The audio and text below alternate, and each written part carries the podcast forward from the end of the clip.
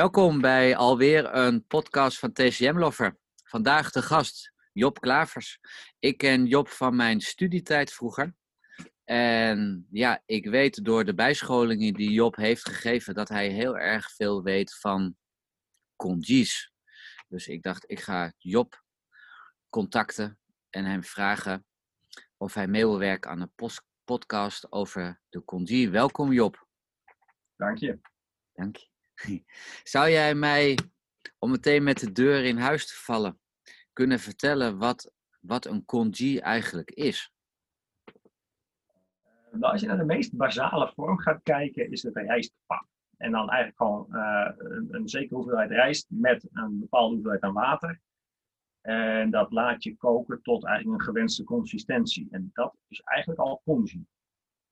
En daar, daar, kun je eigenlijk alle variaties in gaan maken die je zelf wil. Dus je kan er dingen gaan toevoegen. Wil je er toch zout bij hebben? Of wil je uh, andere granen toevoegen? Je kunt met groentes, vlees gaan werken. Je kunt bouillon gebruiken. En dan kan je nog gaan kiezen van uh, hoe lang wil je iets laten koken.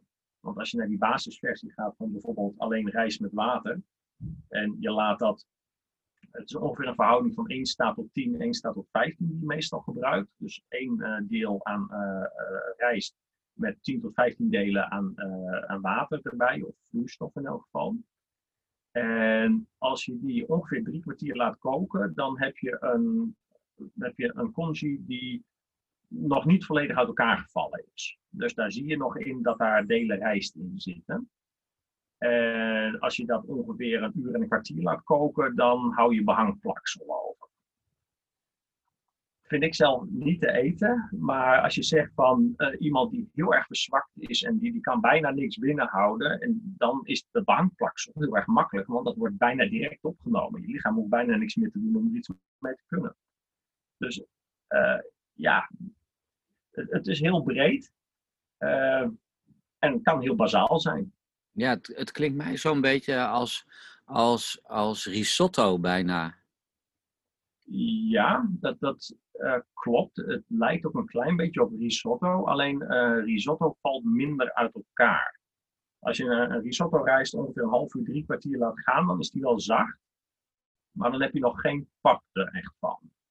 Terwijl als je uh, voor een, een, vorm van witte rijst gaat, want als je voor zilvervlies bijvoorbeeld gaat, dan moet je het veel langer door laten koken om daar uh, echt pap van te krijgen. Maar als je een beetje een standaard witte rijst neemt, die, die valt na ongeveer uh, zo'n zo 40 minuten uit elkaar. En het is dus veel dunner, veel natter.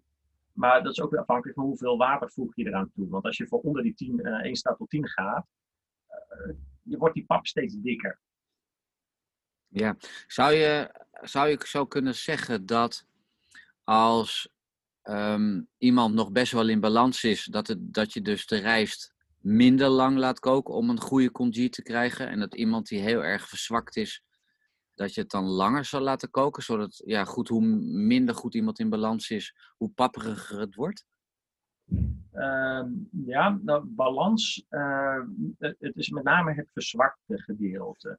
Kijk, iemand die, uh, nou ja, die heel erg lang zwaar ziek is geweest en die, de spijsvertering die doet bijna niks meer. Daar werkt zo'n zo hele ver doorgekookte congee voor, omdat je, je spijsvertering hoeft bijna niks te doen. Terwijl als jij zegt van ja, joh, ik voel me niet zo heel erg lekker, mijn spijsvertering loopt niet helemaal ja, om dan, dan van, die, uh, van die hele uh, ver doorgekookte pap te gaan eten. Het kan, maar het nadeel eraan is als je dat lange tijd doet, dan verzwak je je spijsvertering verder, omdat je prikkelt het niet. De spijsvertering hoeft niks te doen.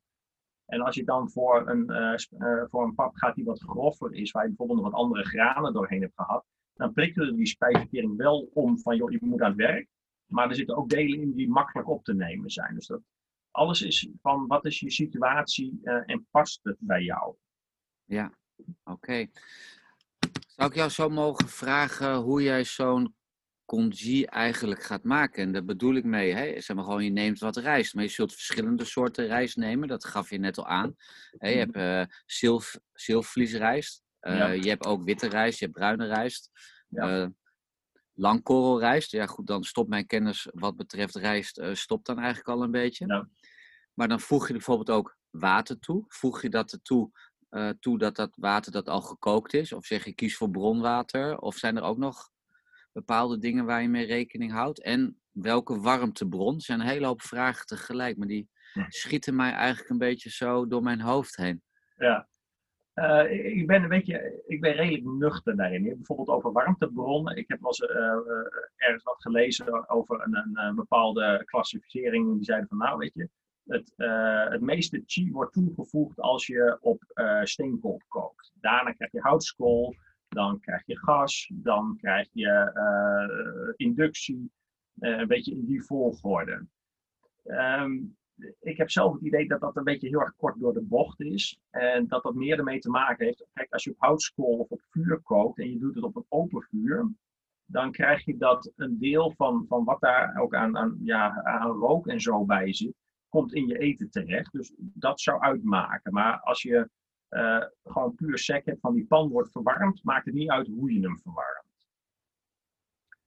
Um, het tweede uh, waar je het over had, van welke soort rijst gebruik je. Uh, dat is een beetje afhankelijk van hoe grof uh, wil je het hebben. Dus die zilvervlies zou ik niet gaan gebruiken bij iemand die heel erg verzwakt is. Dus als je naar die helemaal doorgekookte rijst gaat, ja, is het zonde om zilvervlies te gebruiken. Want je bent veel en veel langer bezig om op zo'n niveau te komen. Um, witte rijst of bruine rijst, dat, dat vind ik een, moeilijk punt, omdat uh, er is eigenlijk weinig bekend over van wat de verschillende soorten rijst nou precies doen. Want uh, in wat ik aan boeken erover heb, dan staan witte en bruine rijst onder eigenlijk hetzelfde kopje. En er staat bij van oké, ze voeden cheese, ze voeden bloed, uh, werken als diureticum. ja, er staat dus in principe hetzelfde bij. Um, ja, dus welke soort rijst gebruiken ze met name voor mij van hoe grof blijft die rijst tijdens het koken? Ja, de structuur. Ja. ja. En, het, en, het, en het water, hou je daar ook nog rekening mee? Uh, nee. Dat, uh, ik voeg meestal, ik zorg er wel voor dat ik de rijst gewoon goed was. Dus dat ik hem eigenlijk spoel totdat, die, totdat het spoelwater helder blijft. Dat zorgt er ook voor dat hij veel minder gaat overkoken en dat je zoveel mogelijk van eigenlijk het losse spul uh, weg heb gespoeld. En daarna giet ik er meestal gewoon kokend water bovenop, omdat het hele proces gewoon wat versnelt, omdat je niet zo lang hoeft te wachten, want je bent al lang aan het wachten. Ja, ja dus je kan er in die zin direct uh, kokend water op gieten. Ja. Eigenlijk van, uh, vanuit tijdwinst gezien ook. Ja. Oké. Okay. Um, de temperatuur van rijst. Hè? Want in de Chinese geneeskunde, ook in de kruidengeneeskunde, hebben we het vaak over temperaturen. En mhm. ook over meridiaangerichtheid. Ja. Zou je dat zo nog kunnen uh, vertellen van, van de rijst? Uh, rijst is neutraal slash koel.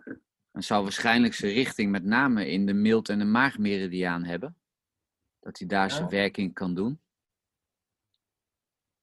Um, hij is uh, qua gerichtheid, of uh, meridiaangerichtheid, is die op de, de mild, de long en de maag.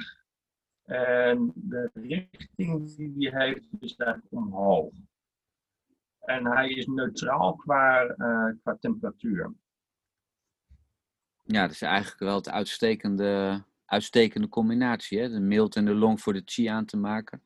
En daarna natuurlijk ook de mild en de maag als de postnatale chi-bronnen. Ja. Ja. ja. Ja, is eigenlijk niet heel uh, onlogisch dat.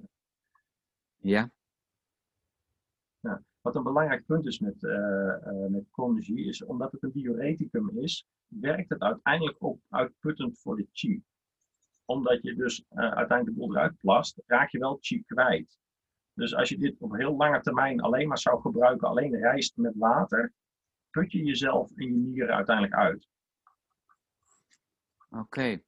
Hoe lang kan je dat dan gebruiken? Dat zou natuurlijk weer afhankelijk zijn van wat de persoon heeft. Afhankelijk van uh, hoe sterk ben je. Ja. ja. Maar je kan natuurlijk en, kijk, als jij zegt, van, joh, ik wil voorkomen dat ik mezelf helemaal opgedoe.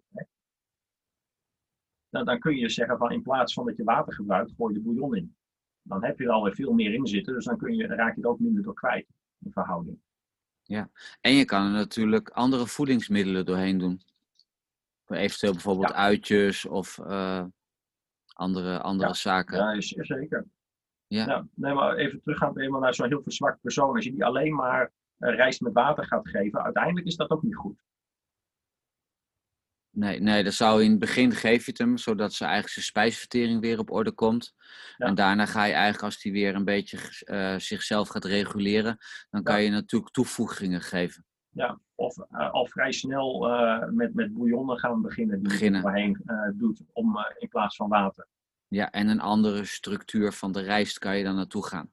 Ja. Zodat je eigenlijk de vertering blijft prikkelen. Hè, wat belangrijk is, wat jij net aangeeft. Nou, dat klinkt, uh, ja goed, dat klinkt mooi. Um, als zo'n zwak persoon die helemaal leeg is, bij jou komt. En dan geef jij hem als advies mee van ga een congee voor jezelf maken. Ja. Neemt, neemt hij dat dan s ochtends, middags en s avonds? Of neemt hij dat één keer? Of... Nou, ik, ik heb uh, een dergelijke persoon nog nooit bij mij in de praktijk gezien. Dus uh, dit is een beetje een theoretische situatie voor ja. mij. Um, maar dat, als iemand echt heel erg uitgeput is, zal het waarschijnlijk moeilijk zijn om, uh, om iets anders te geven in het begin. Als die spijsvertering zo op zijn gat ligt, moet je dat eerst de tijd geven om op te starten. En naarmate dat beter gaat, het grover gaan maken. Dus dan kun je die conchi grover maken. En op een bepaald punt kan je ook gaan zeggen, nou weet je wat, laat één of twee, uh, twee maaltijden qua conchi achter en ga op weer grovere dingen over. Dus dan ga je krijgen dat iemand gewoon rijst gaat eten met wat groenten of toch richting brood of noem maar op. Ja, wat, vaste, wat vastere voedingsstoffen met vastere structuren. Ja, uh, um, ja het was iemand, iemand komt bij jou binnen. Hoe ga jij bepalen of die een congee nodig heeft? Um, ja, het, het, is heel erg in overleg allemaal. Kijk, iemand moet ten eerste uh, zijn voedingspatroon aan willen passen. Mijn ervaring is dat de meeste patiënten het liefst zo min mogelijk willen veranderen met zoveel mogelijk effect. Ja, dat is een beetje de mens eigen. Uh, hoe minder je hoeft te veranderen, hoe minder ja, moeite het je kost. En um, een van de nadelen aan congee, als je dat ochtends wil eten, want dat is waar het vaak eigenlijk wordt gebruikt. Want uh, avondeten, om dat met congee te vervangen, dat vinden de meeste mensen eigenlijk een beetje saai. Um, het kost tijd om het klaar te maken. En je kunt bepaalde uh, dingen kun je wel van tevoren doen, dat je minder, uh, dat er minder tijd in gaat zitten. Maar ja, s ochtends, de meeste mensen zijn druk, zitten of met kinderen of moeten naar werk, willen niet zo erg vroeg uit bed opstaan. Hoe regel je dat dan? Dus iemand moet al wel redelijk gemotiveerd zijn. En dat houdt dus ook in dat uh, de klachten meestal aan de spijsvertering gekoppeld moeten zijn of vrij direct aangekoppeld moeten zijn. Want hoe verder zo'n klacht eraf staat, hoe minder direct het effect erop gaat worden. Dus het is een beetje afhankelijk van wat is de klacht? Is die duidelijk spijsverteringsgerelateerd? Hoe uh, gemotiveerd is je patiënt? Ja, of je dat wel of niet gaat gebruiken. Hmm. Nu is tijd natuurlijk sowieso een uh, lastig aspect. Ik denk zelf, uh, als ik een congee zou maken, dat ik jou zou vragen van, goh, kan ik niet voor een hele week maken? En dan zet ik dat in de, in de koelkast neer en dan, ja goed, dan warm ik het even op. Want, een, hè, want eenmalig een uurtje, anderhalf uur koken, denk ik dan. Dat gaat wel. Moet, ja, en dan doe ik het even kort opwarmen. Heeft dat, heeft dat hetzelfde effect? Kan ik daarmee tijdwinst boeken? Of althans, wordt het Eh. daarvoor voor mij makkelijker? Nou ja, qua tijdwinst, jazeker. ja. dan gaat hij een stuk minder problemen opleveren. Of minder problemen, veel minder tijd kosten. Um, het nadeel daaraan is gewoon um, hoe verser iets eigenlijk is, hoe beter het is. Als je eten hebt gekookt en je zet het op dat moment op tafel, dat is over het algemeen, er zitten een aantal uitzonderingen in, is het mooist. Daar zit nog het meeste in, ben het minst kwijtgeraakt. Um, ik zou zelf eerder ervoor gaan om het in porties in te vriezen, dan om een hele pan in de koelkast te zetten. Want je hebt een kans dat je aan het eind van de week een paddenstoelencongee hebt. ja.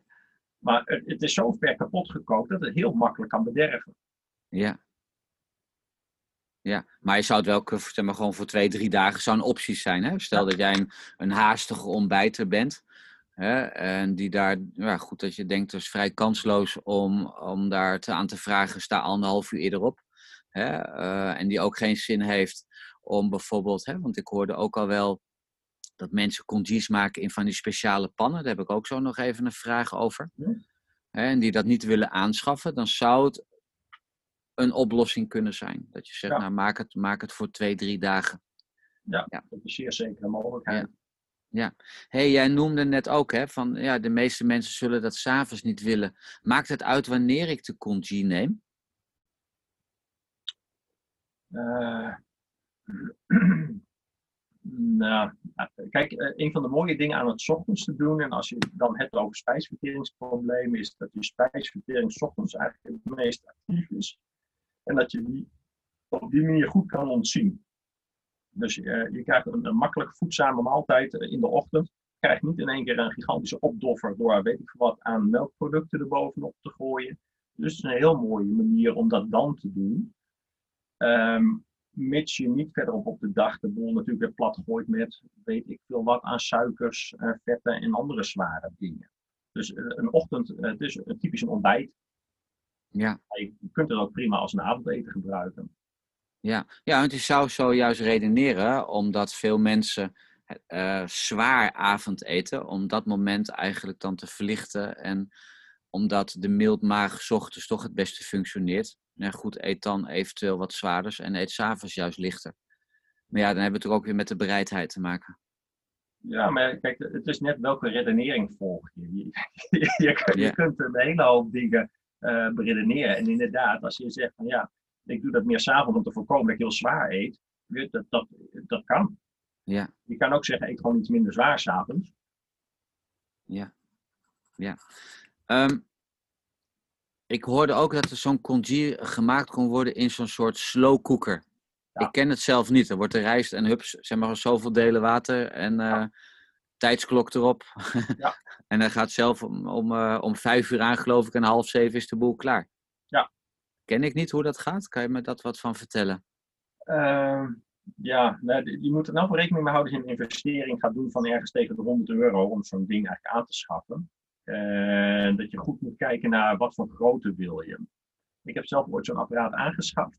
Eh, maar ik ben voor een 3 liter of een 4 liter versie gegaan. Dat heeft als nadeel dat als jij voor één keer congee wil maken, dat ding tot te groot is. Dus eigenlijk moet je een vrij kleine gaan, eh, gaan nemen. Maar dat heeft als nadeel, als je ooit een keer een bouillon wil maken, veel, heb je het ding weer veel te klein. Dus het, is een beetje Mhm. schipperen van, wat, als je hem puur voor wil hebben, zou ik voor een kleine gaan. En dan moet je nou weer goed rekening gaan houden van, wil je er eentje die van keramiek is gemaakt, waar je niet met de problemen met eh, anti-aanbaklaag en eh, stoffen erin die niet erg gezond voor je zijn of voor het milieu. En vaak als je naar de wat goedkopere gaat kijken, dan heb je een, eh, een metalen pan met de anti-aanbaklaag erin, die wordt verwarmd. Dus ja, het is net een beetje van welke kant wil je ermee op. Eh, maar op zich werkt het heel mooi, zeker als je zo'n tijdschakelaar erop hebt zitten en je voegt het gewoon allemaal toe. Moet je wel een beetje experimenteren van eh, hoeveel eh, neemt de rijst tijdens het dat het staat eigenlijk op. Dus heeft dat er veel invloed op? Want ja, als het dan een hoop heeft opgenomen, het gaat dan verhit worden en het bakt aan. Ja, Dus het- is een beetje ermee spelen en kijken van eh, hoe werkt dat. ja. Maar kan zeker. Ja, daar zul je zeker in het begin wel even bij moeten zijn. Want eh, je wil natuurlijk niet gewekt worden door een heerlijk eh, krokant bakluchtje. Nee. En dat je vrouw heel blij wakker wordt. Oh, heb je tosties gemaakt? Ja, kaas erop, hopelijk. Okay, lekker. Mm. ja. ja. Jij gaf net aan met een, als je dan bouillon wil maken, had je het over een pan van 3 liter. Ze zijn dus in verschillende maten. Als je een kleine pan hebt, dan heb je het over een literpan. Hè? Stel dat een Ja. van de luisteraars eh, op internet wil gaan kijken. En Ja, zo'n ding wil dat- aanschaffen. Ja, maar het, het, kleinste wat ik ongeveer gevonden had, was een liter volgens mij. Oké. En ja, maar dat, dat, ja, ik vind het te, veel moeite om daarvoor eh, alleen voor consume aan te schaffen. Ja, en als je het over een liter hebt en dan met, eh, hè, dan heb je, kan er een liter water in, er kan wat rijst in. Eh, hoeveel Eh. rijst haal je daaruit? Gewoon voor één keer dan? Is dat ongeveer de hoeveelheid? Ja, kijk, als je dat ding gebruikt, dan zou ik zoveel mogelijk gaan dat je echt puur een portie voor één keer maakt. En dan, Ja, ja. Eh, Nee, ik weeg zelf niet zo heel veel af. Ik werk heel veel met kopjes gewoon. En voor mij is een half kopje rijst, dan heb je meer dan voldoende voor één keer. En dan gaat er ongeveer zo'n zo'n 300, 400 milliliter aan water gaat er dan bij. Oké. Of bouillon, of wat het dan ook is. Ja. Dan zit je Ja. alleen dat je dan je topping nog eh, gaat gebruiken. Of als je dus een bepaalde vorm van groente wil, ja, als je die er in het begin bijgooit, dan is het wel echt een onderdeel van de pap geworden tegen de tijd dat je het gaat opeten. Dus als je iets wil hebben die zegt van, nou weet je wat, ik voeg er eh, wat pak soja aan toe, of spinazie, ja, dat kan je beter helemaal op het eind doen. Ja, begrijp ik. Begrijp ik. hey Job, ik had nog een, eh, een, een tweetal vragen aan jou. De eerste heeft eigenlijk een beetje een inleiding. Ik heb eens een keer een cliënt gehad en die kwam mij, bij mij in de praktijk en die had eh, hevige diarree. En daar kwam eigenlijk een mild yang leegte uit. Ja. Maar daarbij bleek ze ook ehm, een lactose-intolerantie te hebben. Ja, Want op het moment namelijk, hè, want het bleek in het gesprek dat zij veel melkproducten gebruikte. En toen had ik dus op een gegeven moment aangegeven, goh, gebruik eens even minder of nauwelijks melkproducten. Ja. Ehm, dat heeft ze ongeveer zeg maar, twee weken gedaan. En daarnaast had ik dus haar voorgesteld om een congee te gaan gebruiken. ja. Mijn vraag aan jou, klinkt dat als de juiste handelswijze?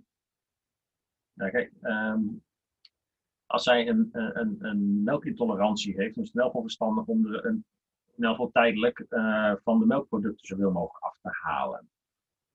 Ehm, en ja, een, een, een mild yang eh, probleem, dan wil je in elk in de ochtend niet dat je de boel te veel gaat dempen, want dan komt dat juist net, eh, is dat aan het opzetten en is het zijn sterkste vorm. En als je daarvoor een congee gebruikt, dan heeft hij het, het vrij makkelijk. En eh, als je dan ervoor zorgt dat je ook een, een, eh, wat ondersteuning daarin eh, zou doen, dus dat je bijvoorbeeld een bouillon, nou, je zou daar mooi rund voor kunnen gebruiken, wat ook een stukje yang eigenlijk tonifieert, of kip. Dus dat je een, een kip of een runderbouillon erbij doet, ja, dan, dan zou het heel mooi kunnen werken. Ja, dat je meer bewegelijkheid, meer verwarmende aspecten toevoegt.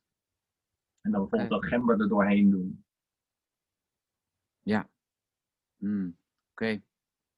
Ehm, persoonlijke vraag. Hoe vaak eh, eh, gebruik jij nog congee? En dan geef jij natuurlijk als antwoord, ja, dat hangt vanaf hoe goed ik me voel. Elke Maar je- ochtend. Maar jij, bent- jij bent net vader geworden, dus je bent volkomen uitgeput. Je hebt helemaal geen tijd meer. Nee, ik ben even benieuwd Nee. of jij nog congeet en eh, ook of jij nog een lievelingsrecept hebt. Ehm, nou, er zijn verschillende die ik gewoon heel erg lekker vind. Ehm, eh, ik, ik gebruik relatief weinig congee. En ik heb meer de neiging, eh, wanneer ik dan congee eh, eigenlijk maak, om over te stappen op haver.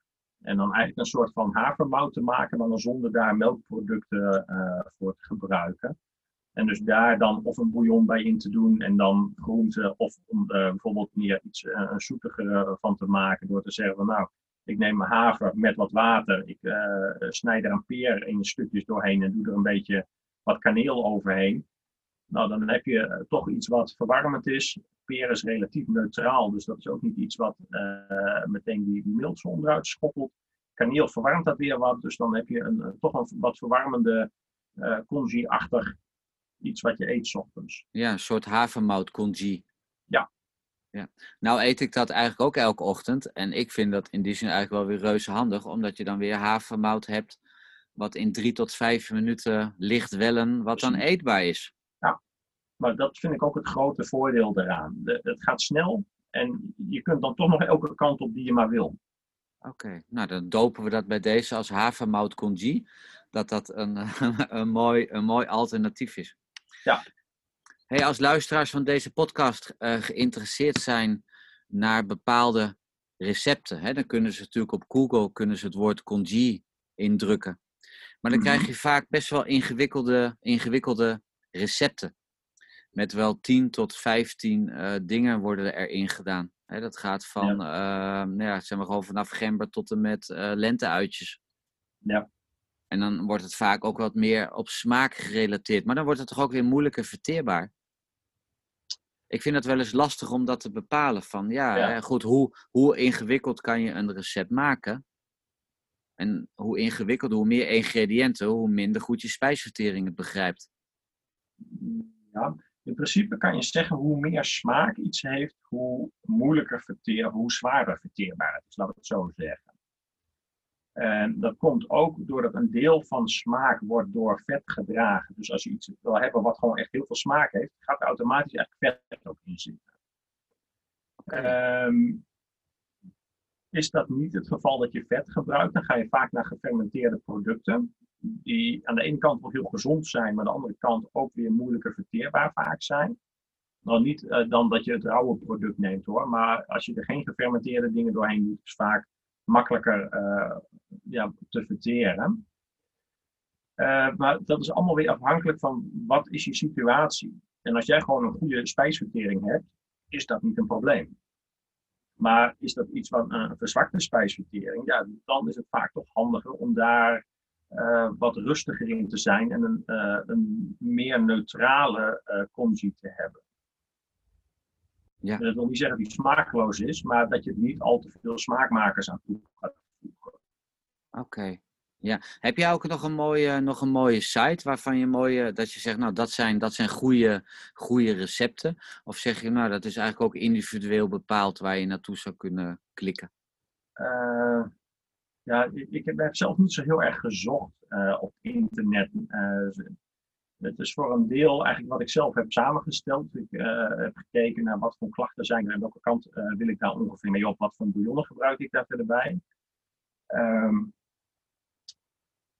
ehm, dus even kijken, wat is nou nog? Of Ja, eventueel er- boeken er bijvoorbeeld, dat zou kunnen. Sorry? Of eventueel boeken, dat je zegt van nou, dat zijn goede boeken om erover te Ja. lezen. Nou, je hebt de Book of Joek, eh, ja, J-O-O-K. Zou ik niet doen, eh, omdat dat heel erg op kruiden gericht is. Dus dat is echt iets, dan wordt er gezegd, nou ja, je moet dangwei doorheen doen, je moet er daadzaal in gooien, Ja, dat soort dingen. Dus dan, dan begin je echt al richting de kruiden te gaan. En dan kom je ook op het punt uit van waar haal je die kruiden als leek vandaan. Ja. Dus die zou ik zelf niet kiezen om te gebruiken. Ehm, Nee, er is niet zo'n boek waarvan ik zou zeggen van daar heb je echt eh, eh, goed de, de congies in staan. Dus eh, eh, ik zou het toch of doen eh, via, via een therapeut die enigszins verstand heeft van wat, ja, wat doen nou eigenlijk verschillende kruiden. Of kruiden, verschillende groenten.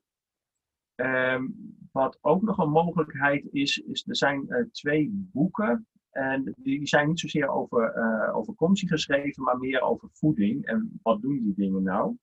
De ene is van Robert Karsten. En dat is Chinese Dietary Therapy. En de andere is Chinese Nutritional Therapy. En de, de, de, de een is van, van uh, ik weet de Chinese naam niet meer, maar de een is van een Duitser en het andere is van, door een Chinees geschreven. Ja. Yeah. Die Duitser heeft een, een heel mooi uh, gebalanceerd boek geschreven, die heel goed leesbaar is. En de Chinese meneer die heeft een uh, boek geschreven wat veel meer de diepte ingaat en ook heel erg op bronvermelding is gericht. En die zou je allebei goed kunnen gebruiken om na te denken over van wat gooi je nou eigenlijk in uh, je congee. ja, maar het is wel meer werk voor jezelf. Want je moet meer gaan nadenken, wat wil je dan gaan doen? Oké, okay. ja. Ik, uh, ik ga deze, deze boeken ga ik ook zeg maar, gewoon vermelden in het, in, het, in het begeleidende stukje van de podcast. Dus mm -hmm. dan kunnen de luisteraars daar die informatie van halen. Bij mijzelf waren met name de boeken van David Leggett en Pitchford uh, erg in. Ken je die ook of niet? Paul Pitchford ken ik wel. Ik heb, er niet, ik heb er kort eigenlijk wat in gekeken, maar okay. ik kreeg de indruk dat dat meer op, uh, dat er ook een stuk macrobiologie of macrobiotiek in zit. Ja. Um, dat dat niet altijd overeenkomt met, met hoe er vanuit de TCM eigenlijk gekeken wordt naar voeding. En die andere, David Leggett, zei je? Ja. Die zegt me niet iets. Niks, nee, zo'n klein, klein dun boekje waar het, uh, de voedingsmiddelen, uh, bijvoorbeeld groentes, maar ook bonen. En dan mm -hmm. staat een meridiaan gerelateerd aan en een temperatuur staat ja. in. En ook waar ze goed voor zijn, bijvoorbeeld voor bloedvoeden of een ja. Het is een vrij, ja goed, vrij dun boekje. Ik vond dat in die zin wel handig. Ja. om dat, om dat in, mijn, in mijn praktijk te hebben. Ehm, tot slot, hè, want eh TCM-Lover is, ook een, eh, is ook een diagnose ehm, ehm, site. Ja. En we hebben het nu met name over, over, hè, over de middelste warmer. Ja. Heb jij nog eh, tips voor een therapeut hoe de mild uit te vragen? Ik vind het bijvoorbeeld altijd wel lastig, Job, zou ik eerlijk zeggen, als, als, als een van de key questions bij de mild is, eh, hoe is je eetlust? Of heb je goede eetlust? Ja. En dat wordt als een van de. Nou, ik, ik heb zelden iemand die in de praktijk die een slechte eetlust heeft. Er zit, of zit een maaghitte zit erbij in verstopt. Ja. Of die eetlust is altijd goed. Of er zit een mentale problematiek bij. Dat ze zich vol. eh, nou ja, goed, dat ze in ieder geval goed dooreten. Ja. Want hoe, hoe vraag jij de mild uit? Nou ja, eetlust is wel een van de dingen die ik eigenlijk altijd vraag. Eh, wat ik daarnaast een belangrijke vind is van hoe is je energieniveau? En dat, kan je, eh, of je kan zeggen van nou, hoe, vind je zelf je energieniveau? Of je zou ook kunnen zeggen van op een schaal van 1 tot 10, met 0 geen energie en een 10, ik kan de hele dag door. Waar zit je ongeveer? Want dat geeft ook wel een indicatie. Want hoe lager je daarin zit, dan is ergens in die chi-huishouding iets niet goed. Ehm, wat ik een hele belangrijke vind is van, heeft iemand een dip na het eten? En dan met name na een wat zwaardere maaltijd. Dus als die een avondeten heeft gehad en die zegt daarna, dan kan ik slapen. Dan weet je eigenlijk automatisch wel dat die spijsvertering niet helemaal loopt zoals dat die moet. Nee. Uh, twee andere punten, uh, dat, dat, zijn uh, borrelen en scheten. Dus borrelen in de buik en scheten Ja. laten. Dat zijn allemaal dingen die heel direct op die spijsvertering terug te halen zijn. Ja. Ja. Oké. Daarop ehm, volgend als mijn, als mijn slotvraag over de diagnose. Ja. Ehm, heb jij nog diagnosetips of anders gesteld? Hoe doe jij de diagnose? Als een nieuwe cliënt bij jou binnenkomt, zou je dat in het kort kunnen vertellen? Eh, Stel er komt een nieuwe, zeg maar gewoon een nieuwe cliënt, hè, dan neem je, Ja. eh, nou goed, zijn naam, adres en of die medicatie gebruikt, et cetera. mhm. En dan? Nou ja, dan moet je eerst de vraag stellen van waarom kom je? Ja, Dat, dat, dat is dan wel een vrij belangrijk punt. Dat je weet van waar heb je het eigenlijk over. Ja, en dan probeer ik toch eigenlijk zo snel mogelijk eh, eigenlijk een soort van beslisboom, eh, en dan niet helemaal een beslisboom, die je precies eh, volgt van nou, ik eh, stel altijd deze vragen, maar zoveel mogelijk eigenlijk zo snel mogelijk toe te gaan spitsen van welke kant gaat het eigenlijk op. en hoe Ja. doe je dat? Want dat is toch wel vaak een heel groot probleem bij therapeuten. Hè, die, gaan, die, gaan van, goed, die gaan van bloedleegte eh, eh, vragen naar mildleegte vragen, naar nierleegte vragen. En die verzamelen alles en ergens op het eind eh, gaan ze Ja. alles rangschikken. Nou, dat, dat, eh, het ligt er een beetje aan van met welke klacht komt iemand. Want ja, is het een pijnklacht, dan moet je eigenlijk eerst gaan uitvragen van, eh, oké, wat voor type pijn is het nou? Is dat meer chi? Is het meer richting bloed? Eh, want als je dat in elk geval al weet, dan weet je alweer welke kant moet je verder dan gaan zoeken. Ja, en dan moet je gaan opsplitsen van welke patronen passen daar dan eigenlijk bij. Dus Ja. niet eh, de shotgun approach gebruiken en van nou, er zit ongetwijfeld wel iets tussen, want dan zie je op een gegeven moment door de bomen het bos niet meer. Maar dan moet je goed je patronen eigenlijk eh, weten van welke, eh, pijn, welke pijnsyndromen zijn er eigenlijk. Wat heeft met bloedleegte, wat is meer chi-leegte en wat is de combinatie van die twee? Of is het allebei niet, maar is het damp wat het juist net dan weer de oorzaak van het geheel is? Dus eh, heel belangrijk is om je, je patronen goed in je, je hoofd te stampen. Ja, duidelijk. En ik krijg van veel luisteraars ook de vraag van, doe je eerst het vraaggesprek en daarna de pols en de tong? Of doe je eerst de po- pols en de tong en daarna het vraaggesprek en jouw visie erop? Dat is een hele mooie, hè? Want ja, goed, ik heb bij mezelf, om daarmee te beginnen, ik vind allebei wel oké. Soms doe ik het ene en soms doe ik het andere. Eh, ik heb de neiging om eigenlijk altijd eerst met het gesprek te beginnen. En vooral ook eh, omdat eh, patiënten, de meeste, tenminste de meeste patiënten die bij mij komen, tenminste als ze nieuw zijn, dus als ik iemand nog niet eerder heb gezien, dan komen ze over het algemeen bij je, omdat je, nou ja, het laatste redmiddel is misschien een beetje het heel erg dramatisch maken, maar dat ze al lang met klachten lopen en dat ze graag ook een verhaal kwijt willen. Dus meestal laat ik iemand eerst ook gewoon eens even vertellen. Zo van, nou, vertel eens, wat is er met je aan de hand? En het kan wel zijn dat hij tien minuten aan het praten is. Uh, en in elk geval daardoor het gevoel krijgt van, hé, er wordt naar me geluisterd. Ja. Het is niet dat er meteen uh, handelingen worden verricht en uh, ik kan mijn verhaal niet kwijt. En dat is iets wat eigenlijk al heel erg belangrijk is. Ja. Dat je daarna eigenlijk bezig gaat met, oké, prima, je hebt nu net het verhaal verteld.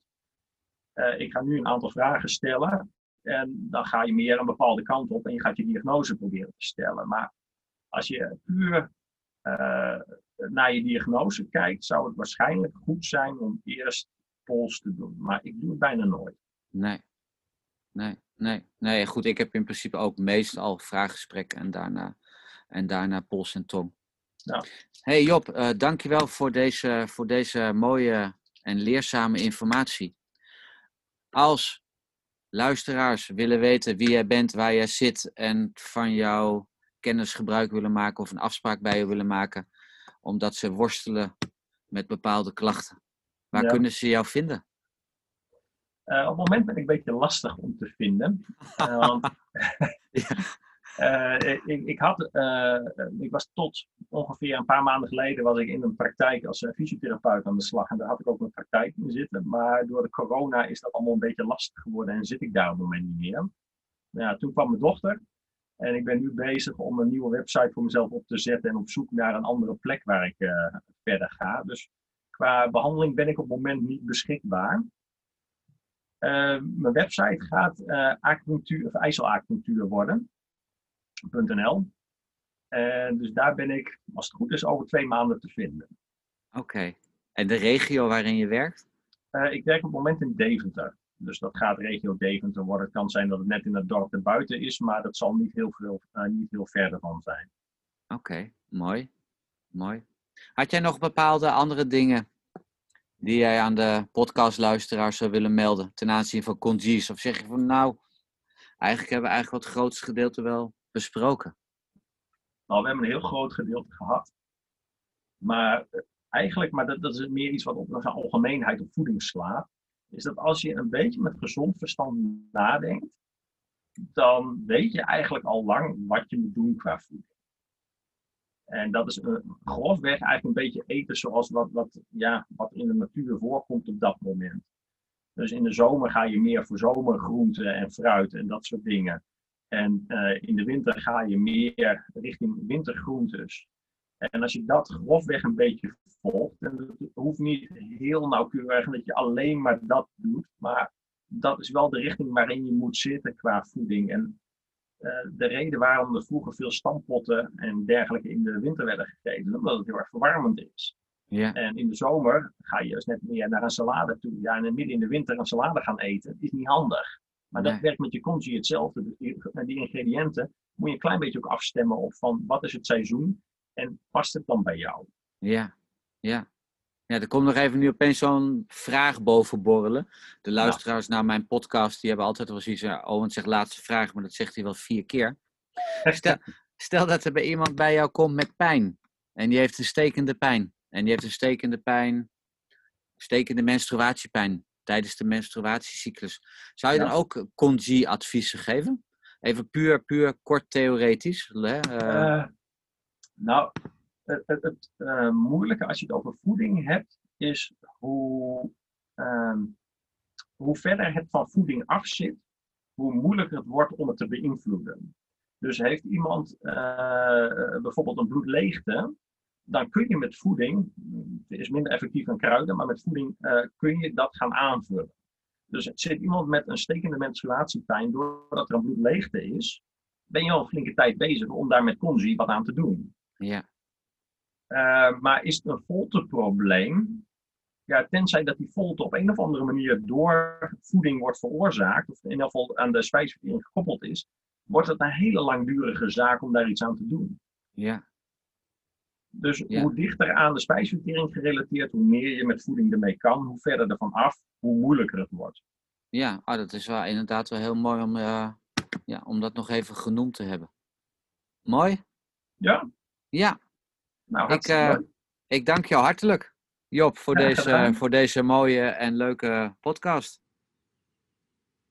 Dankjewel voor het luisteren naar deze podcast van TCM Lover. Op www.tcmlover.com vind je online tools ter verbetering van jouw vaardigheden als student Chinese geneeskunde of als beginnend therapeut Chinese geneeskunde.